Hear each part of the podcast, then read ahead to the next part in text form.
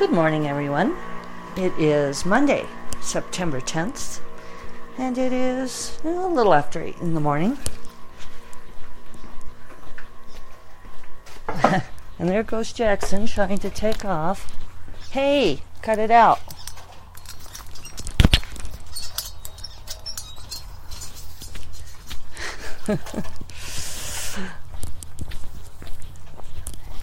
His morning jaunt. Just walk out on the patio and he's already wanting to take off. Come on back. Hopefully, you guys don't get tired of hearing this cat wrangling. It's mostly that it's autumn and he's just so fired up. A lot of animals have those instincts, you know, to get go find a new territory, find a new place, find a new den for the winter. In the autumn, they really get restless moving around. So, yeah, it's funny that it's Monday. I'm going to pause for just a moment here. There, I thought I'd save you all the timer as it was going off for the tea being done steeping. So, anyway, I um, Worked all day on Friday. I think I didn't podcast Friday because I was revising on Orchid Throne and feeling pretty head down on it. And then Saturday I had the meeting with LERA, Land of Enchantment romance authors, and that takes all day. Darynda spent the night Saturday night, so we had a night or Friday night, I mean, so we had a nice time chatting, etc. And then we drove down to Albuquerque and we did LERA. I gave a presentation on sexual tension. And then yesterday, Sunday, I worked again. I did my um, Word Whores blog post. Word Whores, it's not Word Whores anymore. We changed it because all the firewalls were eliminating it for the word whore, uh, which is apparently I don't know, maybe it's too much connected with internet porn. Uh, we'd taken it, you know, from the quote that writing is like prostitution. But certain kinds of irony don't really fly well on the internet, especially when you're dealing with people's firewalls. So actually, it was the SFF7 as our new name. New, it's been a couple years now. And that's what we changed it to. Mm. My first sip was a little hot there. Oh, good though. And of course, today we're out front since Jackson is being rambly. Make sure that he's still in his spot. Yep. All right, so it was funny because I'm just so off schedule now. Um, I used to keep kind of a a more or less regular work week, but uh, that's a good stretch. With Worldcon and then going for my birthday, which was like a Sunday to Tuesday thing, and then trying to get this trying to get Arrows of the Heart finished and then this revision of Orchid Throne done. I'm sort of working on funny days. So I worked all day yesterday. So today does not feel like Monday. I, I have, actually I couldn't say what day it feels like. It feels like something else altogether. It might feel like a Tuesday. Yeah, I don't even know. I'm hoping to get this revision done in the next couple of days, and then I will take a day or so off. I'm waiting for my editor Peter to get my uh, um, edits on Arrows of the Heart back, so I can revise that and get that back to my get that to my line editor, so we can get that out for you all. I think that. Um, I don't think that's going to take much revision. Corrine already read it and she loved it. She's always loves everything though. She's nice. no, that's not true. She she really did love this hero, so that's great. Zyr ended up being a really fun hero to write. So I got a question through the through the emails, as some would say. Um, Kelly Capsule and Kelly, I'm sorry if I am not pronouncing your name correctly. It would be ironic because Kelly wrote to me and asked if I would talk about how to pronounce Ivariel, um, who is the heroine in Exile of the Seas.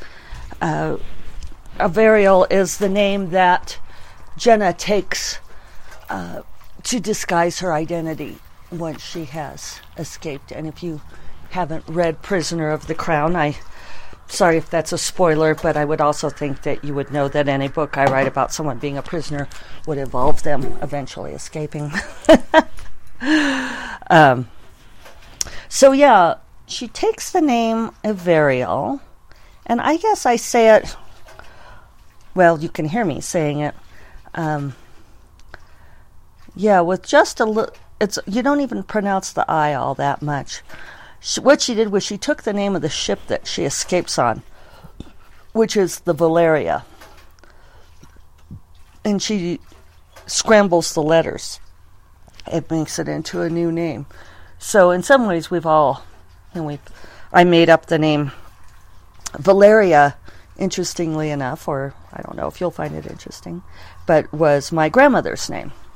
Um, she didn't like it being Valeria, and she changed it to Valerie, um, but then went by her other name, Marie. So I think uh, she ended up uh, using. All the women in my family seem to use multiple names. It's probably why I have multiple names in my stories.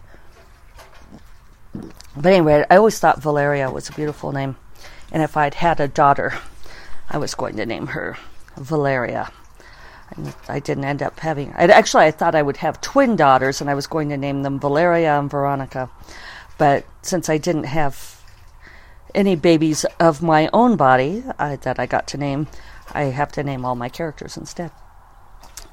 That was, by the way, a choice. I never tried to have a baby. I was, yeah, kept waking, thinking one day I would wake up and have the incredible urge to have a baby, and that never happened. And I had two stepchildren who I helped raise, and that seemed to uh, that was plenty for me. And now I have grandchildren, and I never had to have a never had to be pregnant, so I figure it was a total win all around.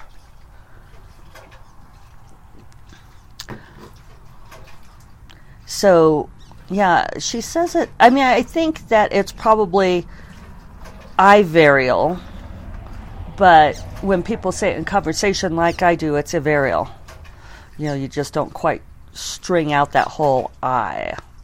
I'm uh, trying to think of other examples. You know, when you when you really emphasize that long I, it sort of creates a disruption in the cadence of speech, and people don't really do it um, in conversation. You know, like people might say, um, you know, I am going to the island but when they talk about it, they're like, yeah, we're taking out for the islands. You know, and they sort of slurred a little bit. So, Ivariel. It's not a name that really adapts itself to nicknames. But it's an interesting question. I'm glad you wrote in, Kelly. Um, Kelly said she liked both Prisoner and Exile, so that's great to hear. And I do hope that you like Warrior, which will be out in January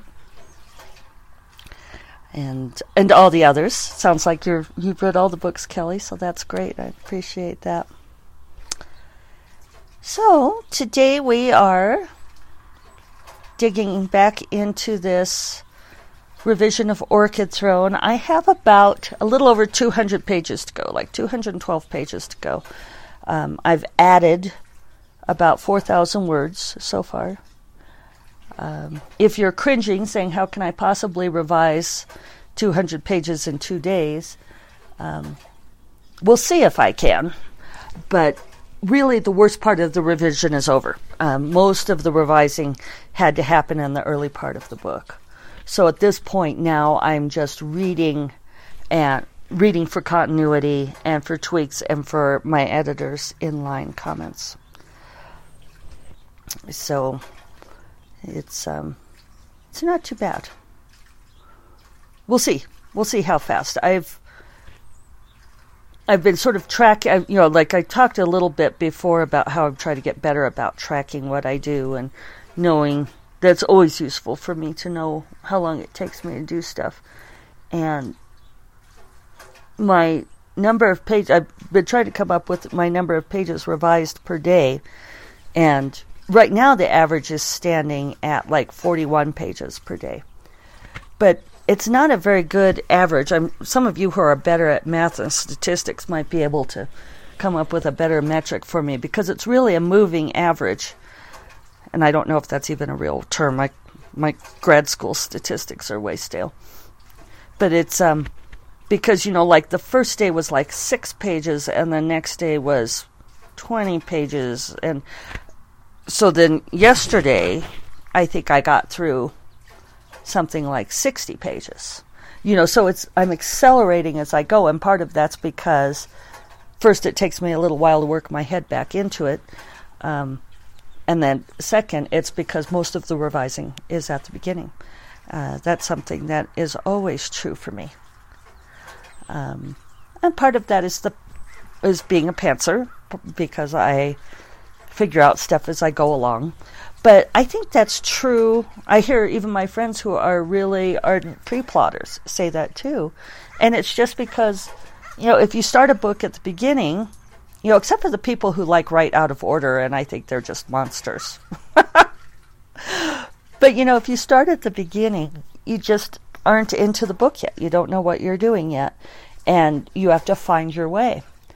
Um, and by the time you get by the time you're done writing the book, you know so much more about it and the characters than you did to begin with.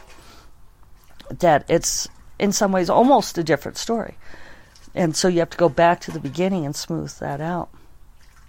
And Darynda and I were talking about this um, because I was, of course, self obsessing and talking about my Orchid Throne revision, and she was being a good friend and listening. Uh, but she said that uh, finding the right place to start is still a challenge for her. And she's starting on a new book, a new three book deal with St. Martin's, which you guys are going to just love. She said, well, we talked about it, didn't we? If, if you've been listening to the podcast all along, you will have heard she and I talking about it in uh, Denver at RWA. But the one that they took was the one that she pitched as uh, Fargo meets the Gilmore Girls and it's so it's going to be a three book series, and I, it's going to be just great. It's going to be awesome. And but we were talking about someone else we know who received a critique, paid for a critique from professional authors, and this person has been published before, and was very upset that part of the critique said that the story started in the wrong place and suggested a different place for the story to start. and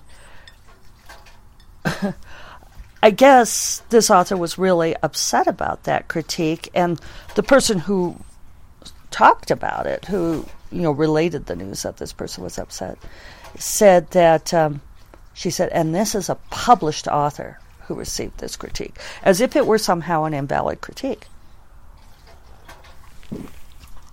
You know, and I understand being upset about receiving a critique on your book, on your story, because even though when we send in our books to our editors or to our critique partners and we say, I want feedback on this, what we're really saying is, I want you to tell me that this is fantastic and you love it. And we never get that. you just almost never get that. Um, even if you get the, I think this is fantastic and I love it, then you get the, but if you wanted to fix something, you could, or I wasn't quite clear on, or etc. etc. Sorry, I'm a little froggy this morning. I don't know why. It's because I'm so verklempt about the beginnings.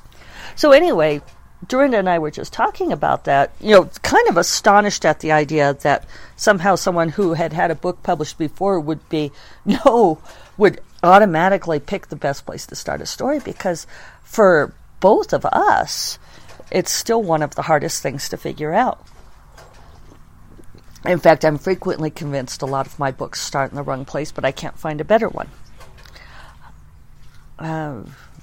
You know, and very often, if somebody will say to me, I think you should start the book here, I will be like, oh, thank you, Jesus, because actually Jesus has never given me information, but it would be nice, if, you know, Jesus book critiques, although, well, no, Jesus was pretty hardcore. You know, he'd be like, you need to shape this up, get these sellers out of the temple.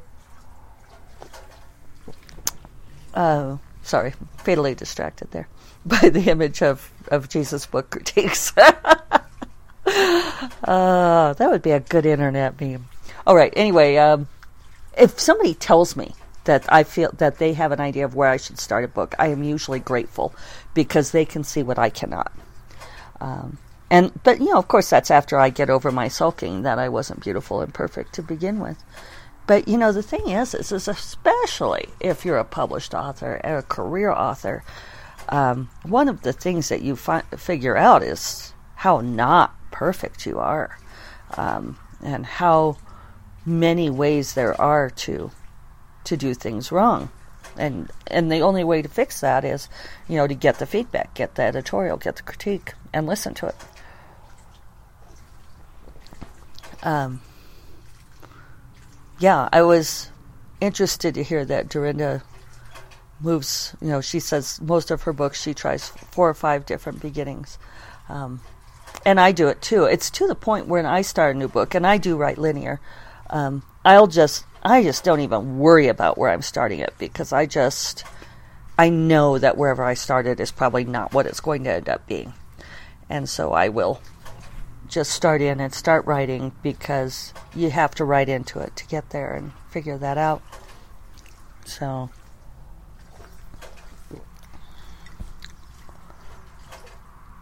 Yeah. Um, it's hard to know where to start a story because, in the author's mind, the story almost has no beginning or end. It sort of stretches out infinitely on all directions, especially if you know you have a strong character and or maybe you know like a dynasty or a political system you know you can go so far back and so far forward um, that it's in some ways fluid fluid and endless so when you decide to start the story that you are telling which is different than the overall story. You are taking a slice out of that whole continuum and you are picking a point.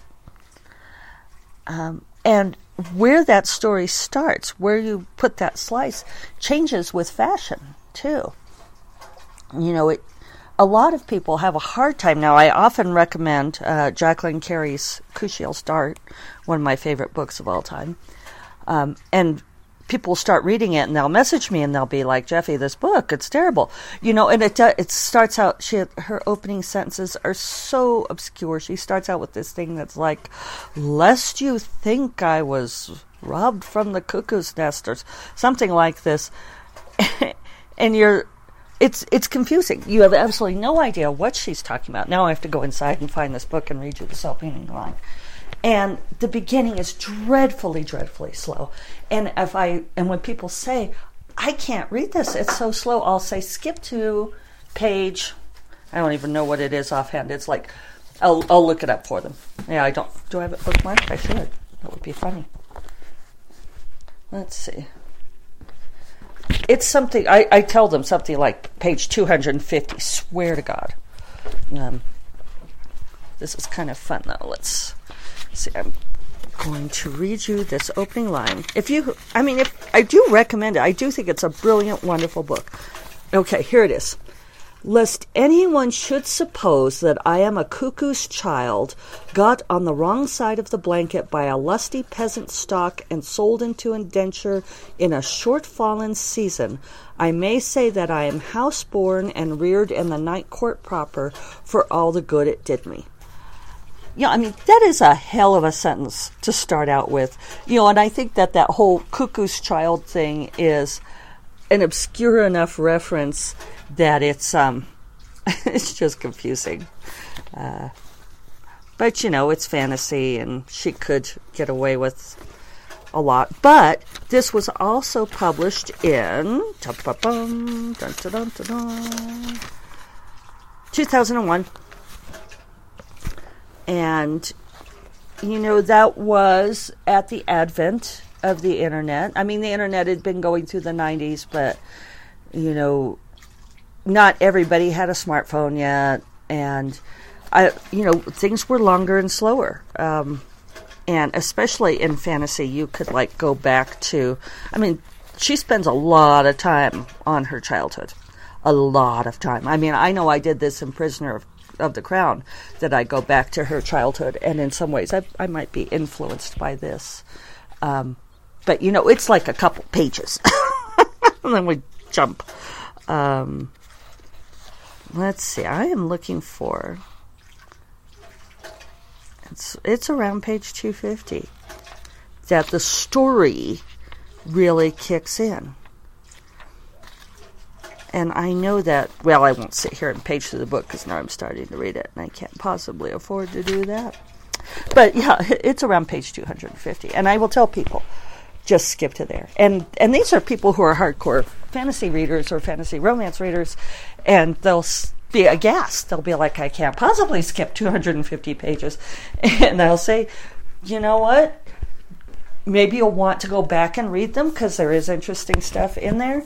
But if you're having trouble getting into the story, just skip to, uh, it's around page 250. There's a chapter break in there. And you will catch up on the story really fast. And the fact that you can catch up on the story really fast at that point is an indication that, yeah, I'm going to say it. You know, Jacqueline Carey could have started. I mean, certainly by today's standards, she started the story in the wrong place. Um, I don't know that you could get away with it today because, as evidenced by by these readers, who once they do get into it, then they love it, um, but they don't have patience for that kind of beginning.